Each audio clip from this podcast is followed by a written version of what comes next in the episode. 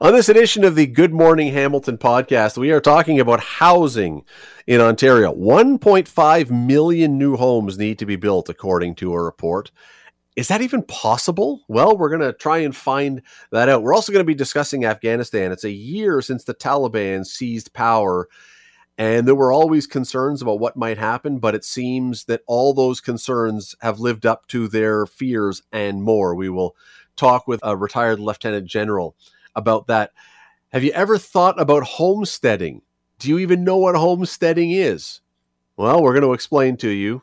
We're going to be talking with someone who is paddleboarding across the fifth of the Great Lakes. He's already done four, one more to go. We'll be chatting with him.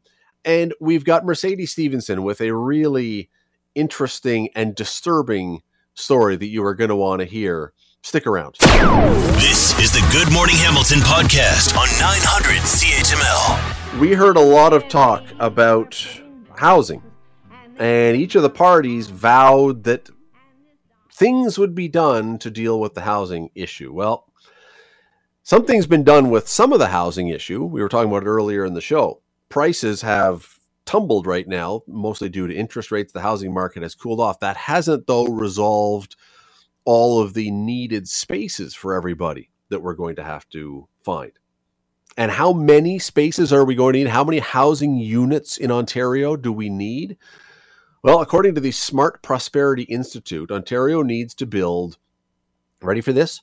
1.5 million homes to meet the demand. 1.5 million homes it is a staggering number. I want to bring in Dr. Mike Moffat. He is the senior director at the Smart Prosperity Institute. He's an assistant professor also in business economics and public policy group at the I, uh, Ivey Business School at Western University. Thank you for joining us today. I really appreciate it. Oh, thank you for having me.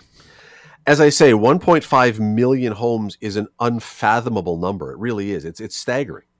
Yeah, it, absolutely is. Uh, we've seen this number thrown around from politicians. The federal government says that we need to double housing completions, and that actually gets you to about 1.5 million uh, over the next 10 years because we did about three quarters of a million the previous 10 years. So we wanted to see, you know, if this massive, massive number is has any sort of basis in reality on needs. So we looked at population growth, we looked at housing supply provinces or housing supply in provinces that don't have big shortages. So basically everyone except Ontario and BC. And sure enough, if we want to have a market that looks like the rest of Canada, we're basically going to need 1.5 million homes in the next 10 years to get there. Okay, so what does that mean? Because uh, here's the thing: we everybody is fighting about what all these things. We here in Hamilton, we have a fight about the urban boundary expansion. No more sprawl. We can't have any more land to build homes. So that means, I guess, apartments, or they're talking about more density. But not everybody loves those ideas either. How do you do this? Yeah, and that's that's going to be the the big challenge, and and we're going to need uh, some of everything. Uh, you know, we are going to need to build up sometimes, and we'll have to build out uh, sometimes. I think a lot, you know, and I think we need to find creative solutions. So, you know, one area that I think is ripe for this is finding more housing that's seniors friendly. And I, will use my parents as an example. They're in their mid 70s.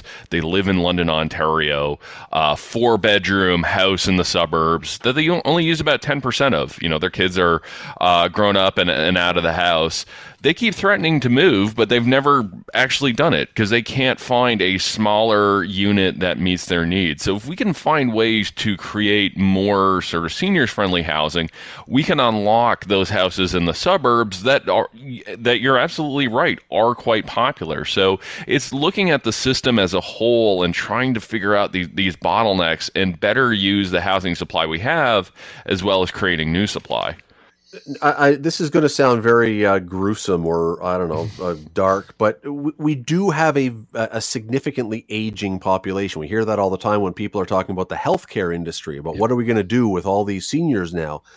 Well, if we have a majority or a huge chunk of our population who are senior, they are going to pass away at some point, and if they're all in their homes, is that not someday in five or ten years going to open up a huge number of homes back onto the market? Yeah, so we absolutely account for that. So we look at, at population aging. So this the term they use is generational turnover, which is a you know sort of a politically correct Genteel. version of Yeah. yeah, a genteel version of what you're describing. So so absolutely that that does happen. You start to see that in the data, but it's more sort of a 20 and, and 30 year uh, from now kind of phenomenon. I mean, the, the biggest uh, population cohort is the baby boomers. In the top end of those, they're about 75, and on you know the other side, they're about 55. So that does happen over time, but it's probably not a next 10 years type of phenomenon. Okay, so and even when that happens, what are we seeing now? I know that now we've just been through a bizarre housing bubble that seems to have cooled off. But are, when people's parents passed away, were they putting the house up for sale, or were they saying, "I can't afford to buy a house. I'm just going to move in"? Yeah, well, absolutely. And we see a lot of that right now where uh, grandparents are uh, giving, you know, passing away or, or moving into a long term care facility and giving that home to their kids or grandkids. A lot of these homes aren't getting on the market so much as just being passed down to generations, which is great if you're, uh, you know, you've got a grandparents with a, with a nice home. But if you're a new Canadian or you know moving to Ontario from a different province, you don't necessarily have that option. So that creates sort of a level of inequality where you know housing is becoming basically this uh, you know this kind of heirloom rather than uh, somewhere that you know anybody can can buy and afford. We just got time for one more, but you, you said it right at the beginning. You said we're going to need a little of all of it. You were talking about density and apartment buildings or condos and, and growing outwards. What happens i- and here in Hamilton? Again, they have said absolutely not to the growing outwards. Can it be done if you eliminate one of those three options? Well, essentially, what what happens, and we've seen this in the Hamilton area, is that that that growing outward occurs. It just ends up in, in places like Thorold and, and other parts of uh, Niagara, the Niagara region. So, uh, so we need to be careful when we have anti-sprawl properties uh, policies that we're not making the problem worse. Our report finds that Hamilton's going to need about fifty-two thousand homes over the next ten years. That's a much higher number than in the official plan. So that's going to create some some tensions for Hamilton. It's going to need to figure out what to do to to support a growing population. So really, uh, it, boy, it's a head scratcher. It really is when you talk about a 1.5 million and 52,000. Uh, Dr. Mike Moffat from the Smart Prosperity Institute. Really appreciate the time today. Thank you for this. Oh, thank you for having me. You're listening to the Good Morning Hamilton podcast from 900 CHML. This week marks the one year anniversary since the Taliban seized control of Afghanistan. And I think that it's fair to say that when that happened, many people around the world, most people perhaps around the world, uh, did not have great optimism that things were going to go particularly well. But the uh, the Taliban, if you recall, at that time said, "Oh no, no, we're we're going to do things differently. We're changed. We're going to allow women more opportunities, and we're going to do all this." A year later, uh, most of the reports, almost all of the reports that we are reading coming out of Afghanistan, suggest that things are not good, that things have gotten worse. I want to bring in retired Lieutenant General Steve Bowes from the Canadian Global Affairs Institute to chat about it. Uh, thank you so much for the time today. Really appreciate it. Good morning, Scott. Thank you. It's a pleasure to be with you. Uh, when I said a moment ago that most people, when this happened, were not terribly optimistic that things would go well, um, has this then just lived down to every expectation that people have had? I think so. I think for, for the people that were informed and following what was going on in Afghanistan, uh, knowing the cast of characters, the leadership that had been leading the insurgency for the last number of years, there was no expectation that they would live up to uh, what they said that they were going to do. And so the last year has kind of fulfilled uh, the expectations, I think. my one surprise, and maybe I'm just a naive rube for even being surprised by this, is I kind of thought that maybe that suggestion by them that they were going to change that it would take a little longer than a year for things to completely return to form. I thought maybe the attempt would drag out a little longer than it has.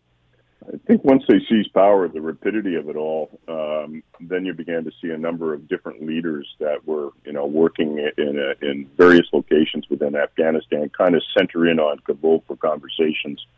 And I think it just began to crystallize that, uh, you know, they were the Taliban, they are the Taliban, um, and they were, uh, you know, falling back into form, if you will. So um, I, I didn't believe that uh, they would uphold, as an example, their commitment to uh, women's education, allowing the girls to go to school.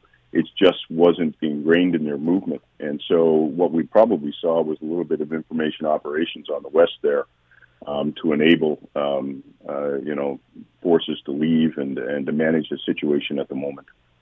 Yeah, and, and, and to your point, I mean, look, I, I, think everybody probably felt that way as you did. Uh, there's a piece though in the National Post today or yesterday, I can't remember, and it's by a woman who was in Afghanistan, sort of charting her diary of what happened in the days following. And she points out from this diary that they took over August the 15th or 16th a month later, September the 17th, all those promises about women going to school, they were being sent home and told don't come. So it was it wasn't even, you know, it wasn't even right. a month before all those promises were abandoned. It took no time at all to revert. Uh, indeed, and and the Taliban are just getting started, so it's uh, it's going to go. Um, it's likely to continue on a downward uh, trajectory from here the problem with that, and there's so many problems with that, is Russia, as everyone knows, Russia has fought a war with Afghanistan. That did not go well. Uh, the West has been involved with Afghanistan, didn't necessarily go particularly well. Doesn't seem like there's anybody who's going to be lining up to go and try and help and to remove the Taliban again, because this seems like you go into Afghanistan, it's just a quagmire. We're going to leave this one alone. I think you're right. Um, I think some of the uh, big powers, uh, China and Russia, are certainly angling for uh, some of the strategic interests that are in Afghanistan, minerals, copper mines, um, and the like.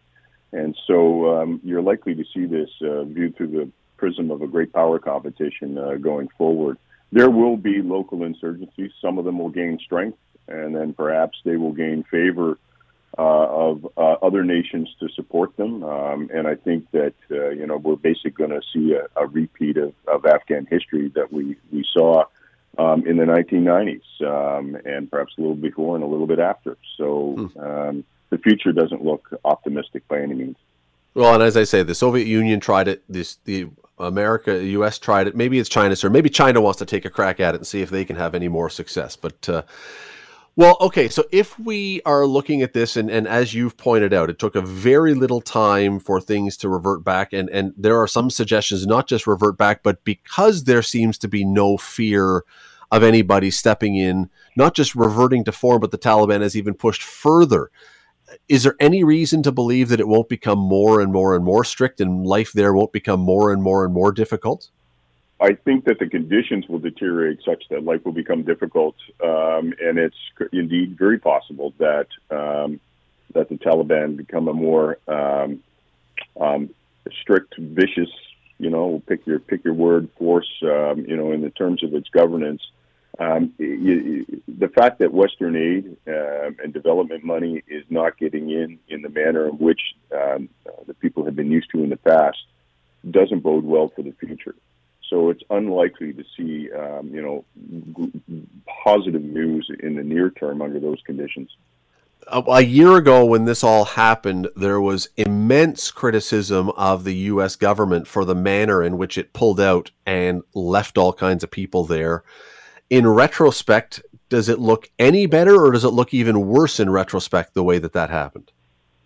I don't know that it looks worse. Um, and any kind of operation like that is it's never going to be pretty. Um, so it's easy to um, point a finger at the U.S. administration.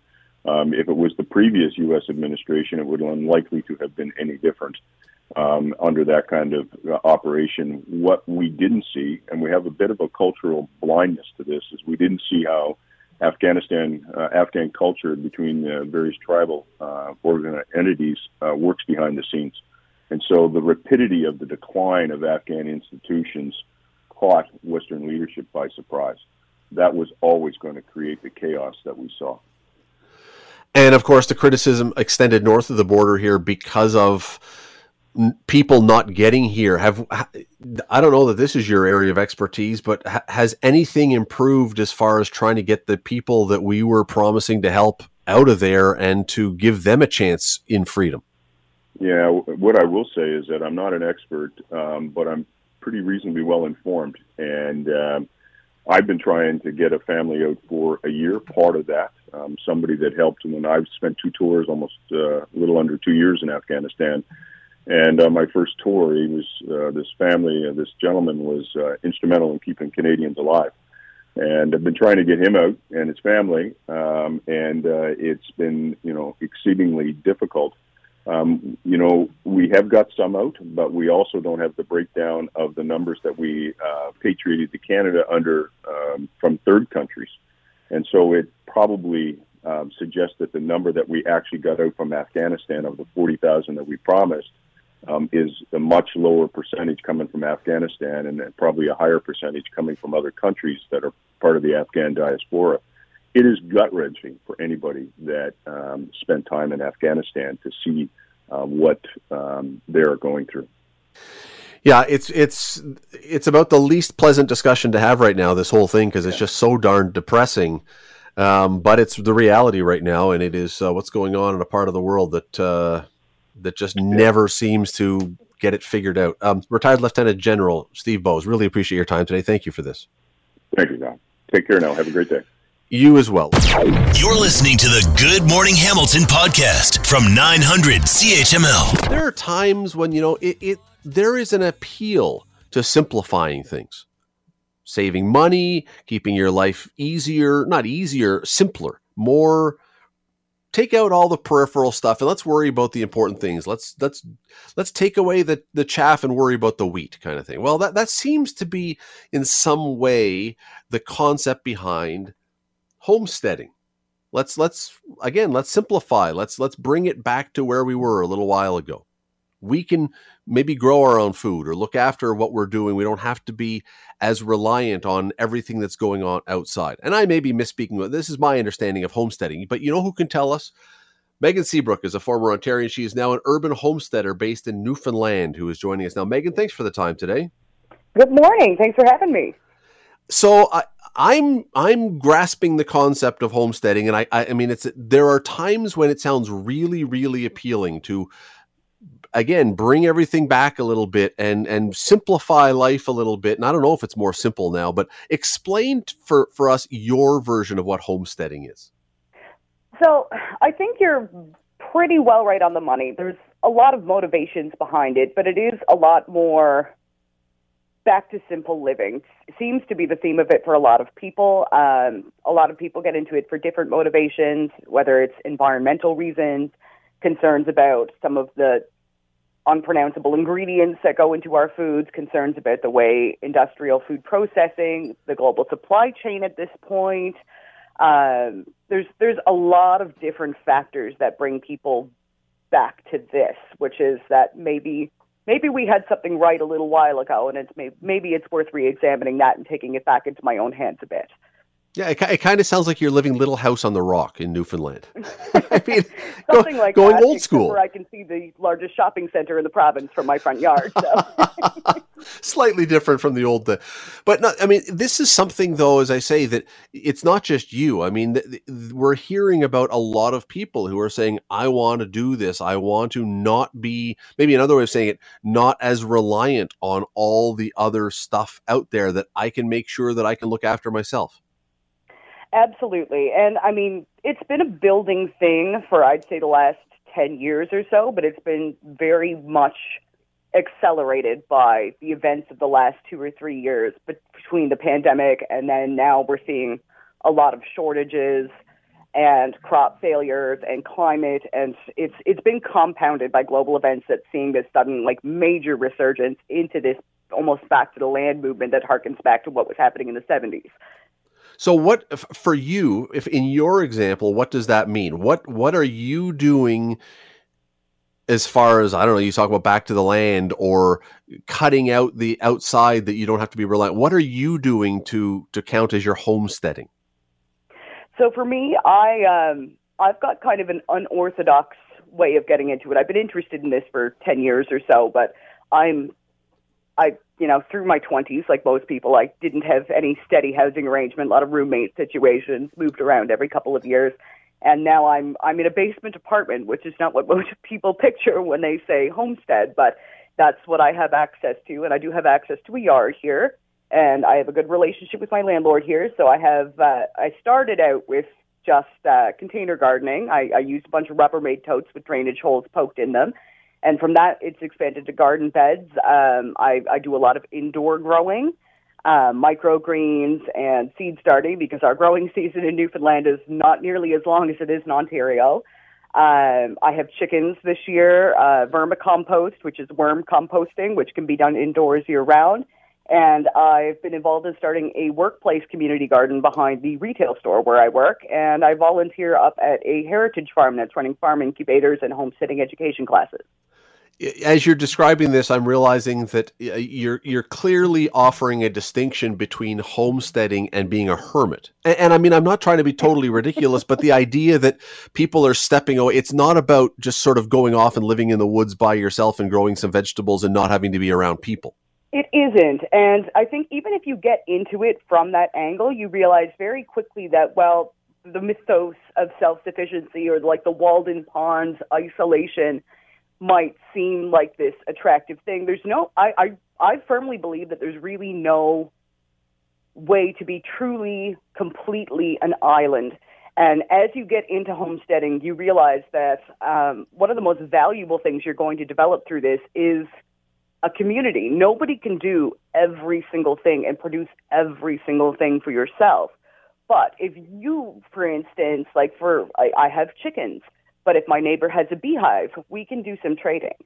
Um, and same thing, if I, I, I have friends with goats, maybe I can, you know, swap some of my vegetables that I have extras of for some of their goat milk, and so on and so forth. When you pool resources that way, then you only you, you need a few specialists who do different things. Maybe somebody's particularly good at preserving and somebody's good at soap making.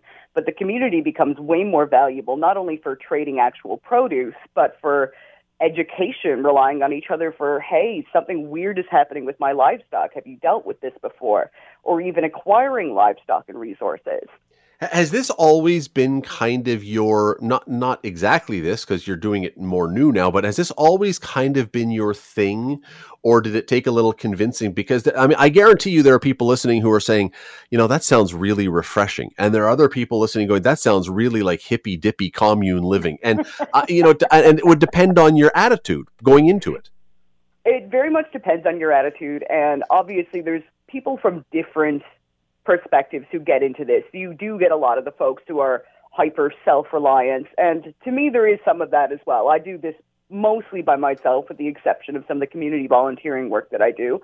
Um, and so there's definitely that self reliance bent on it. But even those folks swap and swap information. Um, it's, I think there's as much hippy dippy as there is just, you know, good old country folk who who have always mm. been this way, who are just getting back into it more as things become less available. Um, me, I've always been a little bit on this bent. Um, my interest in homesteading was piqued more than 10 years ago. Uh, I grew up around vegetable gardens and farms and even foraging before it was cool. it's a it look it's a, it's a it's something that it's not just you. We're hearing more and more that people are unsurprisingly, I think, and we got to run. Unsurprisingly, when especially when things are really complicated and when there's stuff going on in the world that really you know is difficult, I, I, I can see the appeal. I absolutely can see the appeal, and I bet a lot of people listening would say, I don't know if I could do it but there's a part of that that sounds really appealing. It's it's, it's an interesting idea. Megan Seabrook, um, homesteader based now in Newfoundland. Really appreciate the time, Megan. Thanks for this. Thank you. Yeah, that's. Uh, would you do it? I don't know. I don't know, but it, it, there are day, there are days when it sounds very very appealing. You're listening to the Good Morning Hamilton podcast from 900 CHML. In the last election, the provincial election that we had, probably the signature issue that people were most talking about logically because of what we just came through with COVID was healthcare.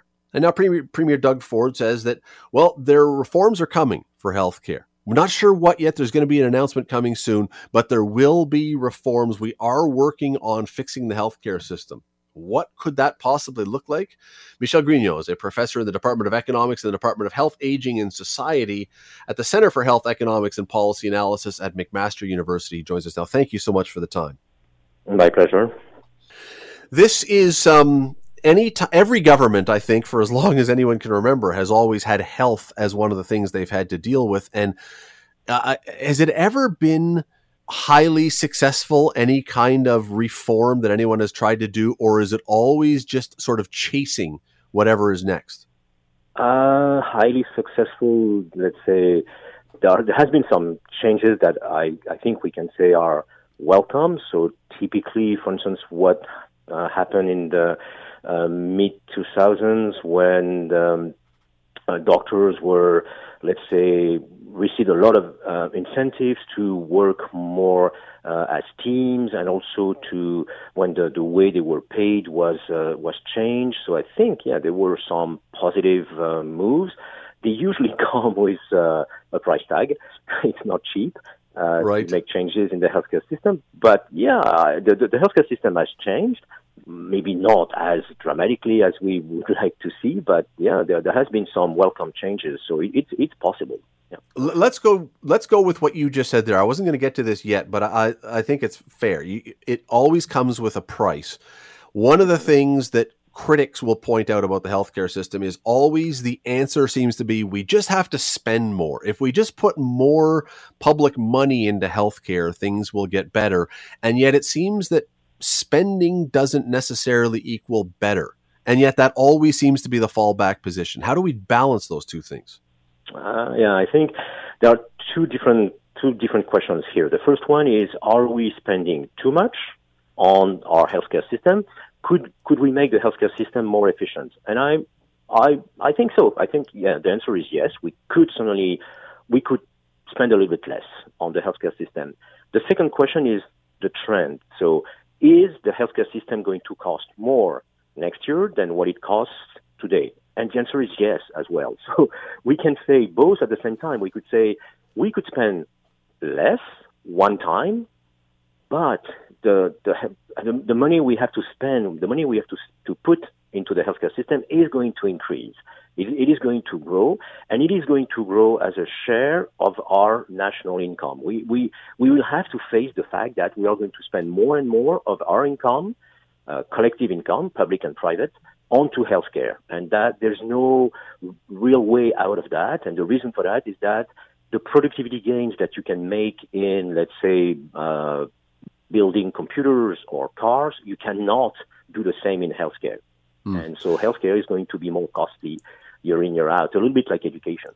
Well, and when you said, you know, could you make it more efficient that costs a little less? Uh, probably somebody could, but money funding is a is a tangible measurable and if any government said oh you know what we're going to be really efficient but spend less on healthcare people would lose their minds putting more money in sounds like you're doing something even if you're not really doing anything uh, politically right. politically the, that's yeah, no, you're right. That's uh, that's a good point. We, I think that the other thing, of course, is that if we make the healthcare system more efficient, uh, it means that somebody is going to lose some income because the money we spend on healthcare is the, the income of uh, providers. So anytime we are more efficient, we we make somebody not right. happy in the system. I think that's the that's the main thing. But you're right. You're right. That also spending is a way to uh, to actually look like uh, doing something.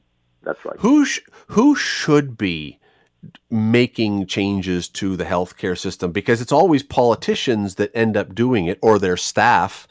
And yet you know it, should it be them or should it be doctors or but doctors have a vested interest. So it, it becomes very difficult but who should be the the ones who are driving this?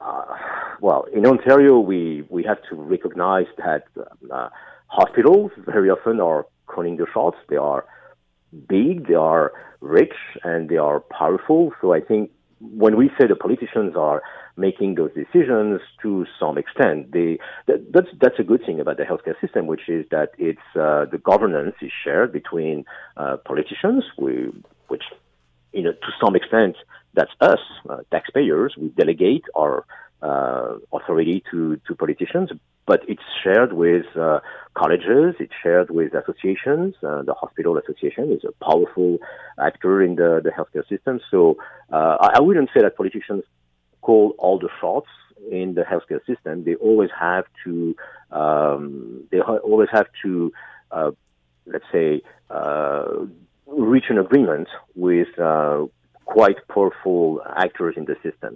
And so, and which is again, I think that's a very good thing. So it, it may be sometimes disappointing. You, we may feel that things are not moving uh, as quickly as they should because you have to have all these uh, uh, stakeholders uh, around the table to, to agree. But it's it's a good thing because, of course, as you said, uh, well, politicians uh, they represent mostly taxpayers, but we also want to have uh, some clinical perspective on any reform of the healthcare system. So it's a good. It, it, it is a good thing. It can be sometimes frustrating, but I think in, uh, at the end of the day, it's a good thing. I, am going to ask you something, and we only have a minute left here, and I know there's no way you can answer this in the time I allow, so I apologize. But one of the issues that is being talked about a lot now is privatization. Should there be any kind of privatization? And for some people, that's sacrilegious and should not even be discussed. But at this point, should anything be discounted? Should anything be off the table to begin with? Or should we be considering everything and then start weeding out what won't work?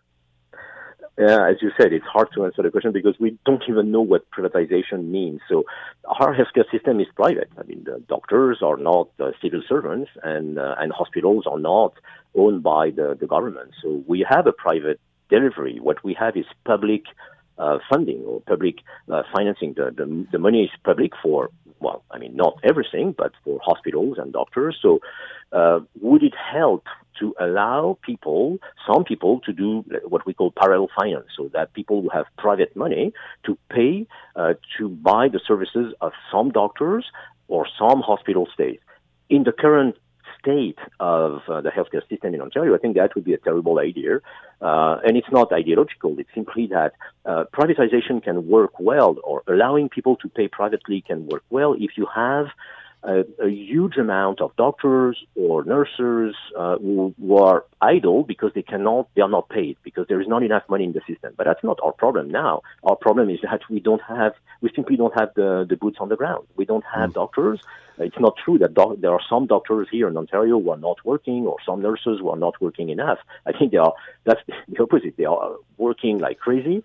And so what would that money do? Private money would simply take some public doctors out of the, the public system or public nurses out of the public system, and that would make things even worse in the public system. So, I, and again, it's not ideological, but I think for now that I, that's a dead end. I don't I don't see the point.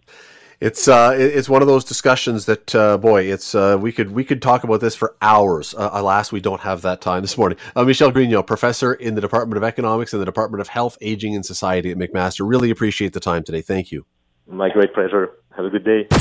You're listening to the Good Morning Hamilton podcast from 900 CHML. There is um, one person on this planet, I believe, who can lay claim to my next guest's claim to fame, one of his claims to fame, and that is um, later this month, he will become the first person to paddleboard across all five Great Lakes, which is a, a remarkable achievement. And uh, his name is Mike Shoreman. He joins us now. And Mike, I, I don't know if you and I talked one or two Great Lakes ago, but it's it's it's amazing what you're doing. Congratulations. Thanks, Scott. Thank you. This um, I think I asked you this same thing last time, but uh, it seems like an appropriate question again because you just was it just was it Superior you just did? I just uh, Lake Michigan was last. Michigan, so, yeah, it was um, it, it was 27 hours from Michigan State. oh, it's brutal. It's brutal, Scott. It's uh, from Michigan State, uh, and we arrived into Chicago. All right, so I was going to say the question I asked you before, and again, it really does seem relevant, especially with that any point you thought, you know, there's got to be an easier way to raise awareness for people and to do something like I could I could swim my pool five or six times and say it's a busy day.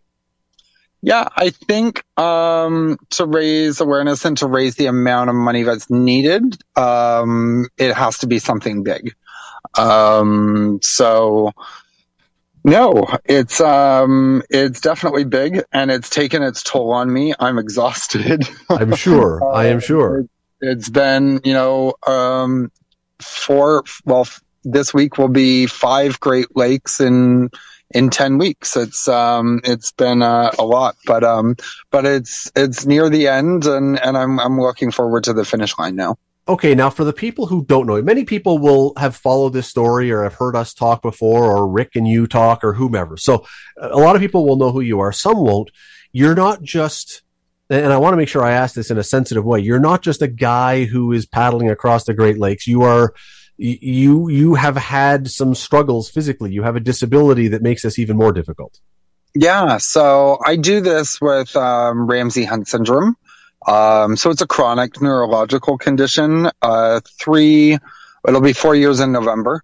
Um, but I, I just spent the better part of 2018 learning how to walk again.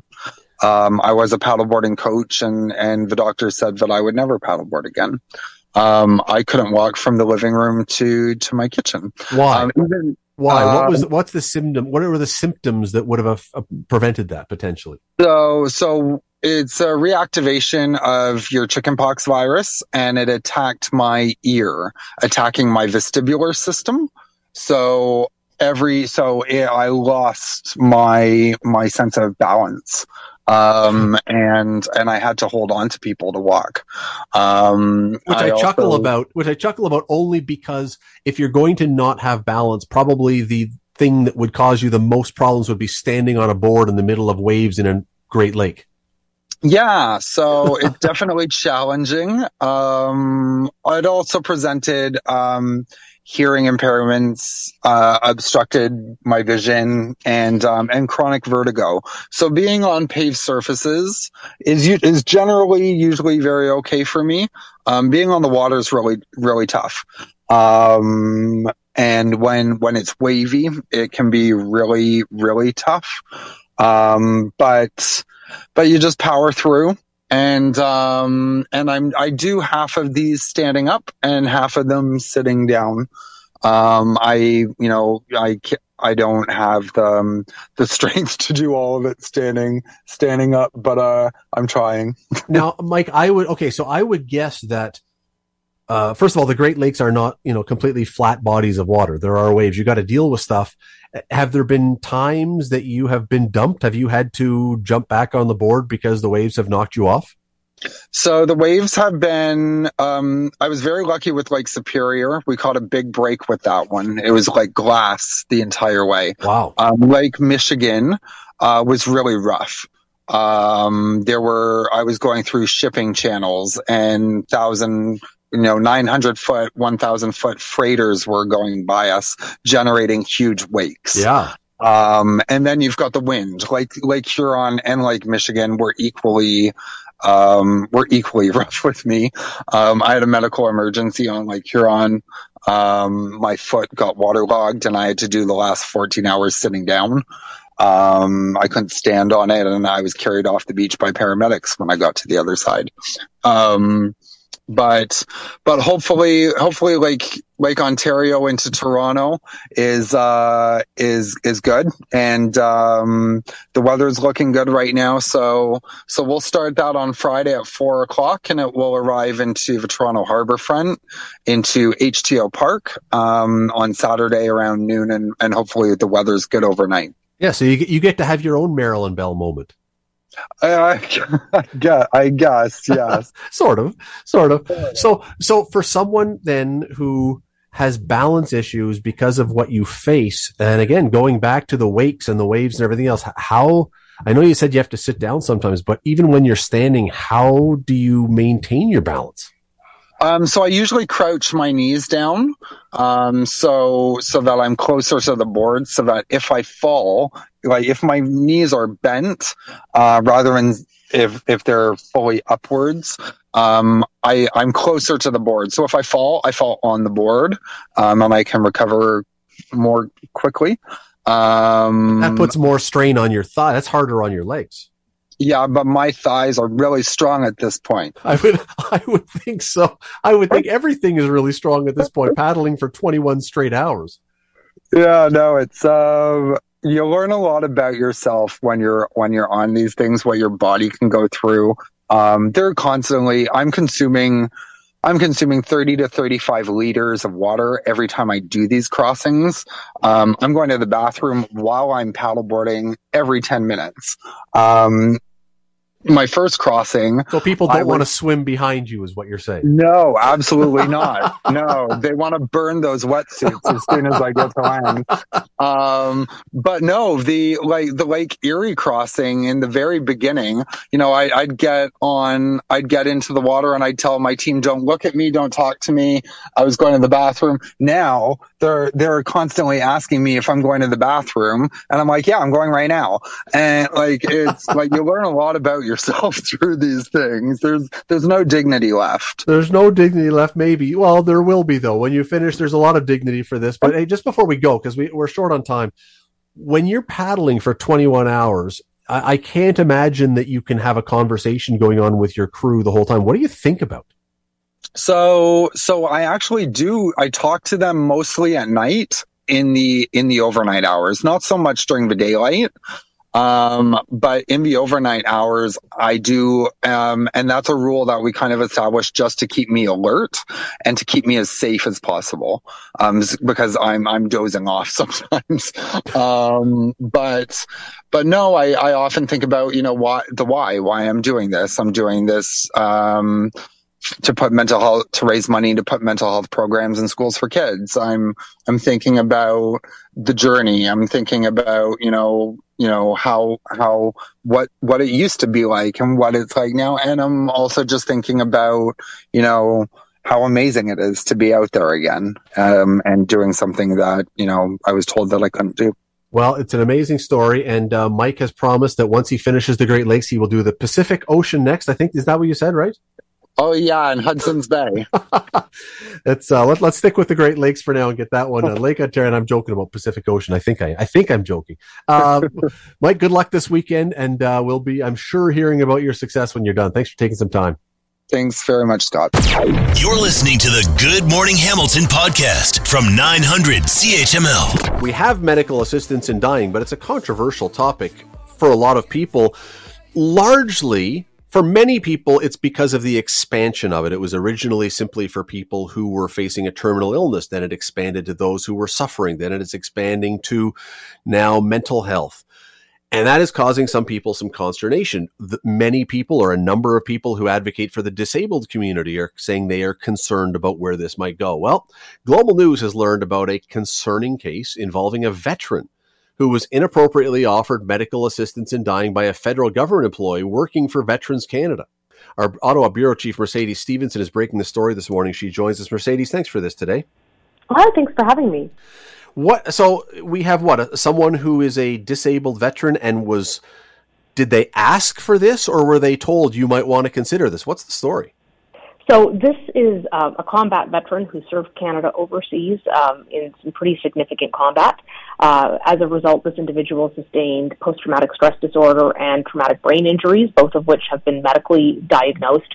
And sources tell us, um, and we, we have confirmed this through multiple sources and through the department itself uh, of Veterans Affairs, that while this veteran was on a call with his VAC service agent, who's the bureaucrat who is supposed to help veterans navigate the system because it can be super complicated and figure out their options, he was looking for treatment for his TBI and PTSD and suddenly, out of the blue, he gets offered medically assisted dying, um, which our sources say was a tremendous shock to his system.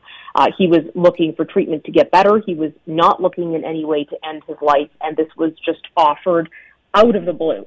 That is causing extreme concern in the veterans community because there are a lot of veterans who are vulnerable. There are veterans with mental health issues. There are veterans um, whose mental health issues include suicidal ideation, and that has to be approached very carefully when you're talking about medically assisted dying, which is why it is only ever supposed to be discussed between a primary care provider like a psychiatrist or their medical doctor um, and the veteran, not a bureaucrat on the phone who is suddenly offering this out of nowhere. So there is concern about how many veterans this may have happened with. There is concern that it could keep happening, uh, and that's in part why we've heard from the veterans community on this story, who want it raised and want Canadians to know um, that this has happened in this particular case. And we don't know how many other cases it may have happened in with this particular individual or others from VAC, because when we asked the government, um, they did not answer that question that we put to them but this really is goes to the crux anyway. In the debate that's going on about this this is exactly what some of the people who are critics are saying they are concerned about. Is it not that those who are weaker or those who are in a position like this suddenly it could be something that is pushed rather than simply just there for them? That's that's the concern anyway I, I think that's part of the concern, absolutely, in this case. Uh, the concern, though, also is that it's being offered by someone who is simply unqualified to even be sure. discussing this um, or, or to be raising it. Um, so certainly, there, and uh, you know, I've covered MAID extensively in this job, and as you say, there are a lot of advocates who are concerned. Um, and the sort of extra layer in concern in this case is that this wasn't someone who was talking to their doctor; they were talking to a bureaucrat who's unqualified to be making these kinds of offers. And VAC told us in a statement that this isn't even a service VAC is supposed to be offering. Um, they can help a veteran to access those resources, but it's never supposed to be presented to somebody as, hey, I know you're looking for treatment for your traumatic brain injury, but have you considered assisted death? And to your point, that there is concern, um, especially given the, the amount of anxiety, depression, suicidal ideation, that if that is being discussed by a veteran, it's, it's being discussed by somebody um, who's actually supposed to be bringing that up and not someone who just kind of brings it up out of the blue. In it, you know, there's obviously checks and balances on MAID before it goes through in this country, but the concern is not just that the veteran perhaps goes through with it when they they otherwise may not. The concern is just the destabilizing effect as well that that has on a veteran who has PTSD, who feels, uh, according to multiple sources I've talked to, like his country has abandoned him, and then the, the hit that that takes to morale of, of not just being offered um, help that this individual is looking for, but being offered death instead uh, could have a really, really negative effect on that person's mental mm, health. Yeah, and that's what I'm hearing from a lot of the veterans. Absolutely. So, what happens from here? I mean, it, does someone from any kind of government agency or office does anything happen, or do they just tell this person who was the worker, "Don't do this again," and slap on the wrist and you know whatever? It, where does it go? Yeah, great question. So Veterans Affairs told us that this person should have never made the offer, um, or, or they said it was discussed. They're very careful with their wording that it was inappropriately discussed, and that they deeply regret the harm that they recognize this has caused to this veteran and to this veteran's family. Uh, because as you know, when you spin someone out, it affects the whole family and support system around them. Uh, they said that there there has been an investigation and there will be administrative action taken, but they wouldn't spell out anything about that citing privacy rules. Um, wouldn't tell us what's going to happen to this individual uh, or whether they're aware of other cases of this individual making a similar offer or raising this issue with other veterans. Um, so I think there's still a lot of questions here about uh, how addressing this looks like, and certainly a lot of vets who want to know that things are being done to assure that this is not systemic or that this has not happened to multiple veterans um, who, who have been harmed by it. That is uh, Ottawa Bureau Chief for Global News, Mercedes Stephenson. Mercedes, thanks for the time today. A great job on this. Really appreciate your time. Thanks for having me. Thanks for listening to the Good Morning Hamilton podcast. You can listen to the show live weekday mornings from 5:30 to 9 on 900 CHML and online at 900CHML.com. The Good Morning Hamilton podcast is available on Apple Podcast, Google Podcast, and wherever you get your favorite podcast. I'm Rick Zamperin. Thanks again for listening, and don't forget to subscribe to the podcast. It's free, so you never miss an episode, and make sure you rate and review.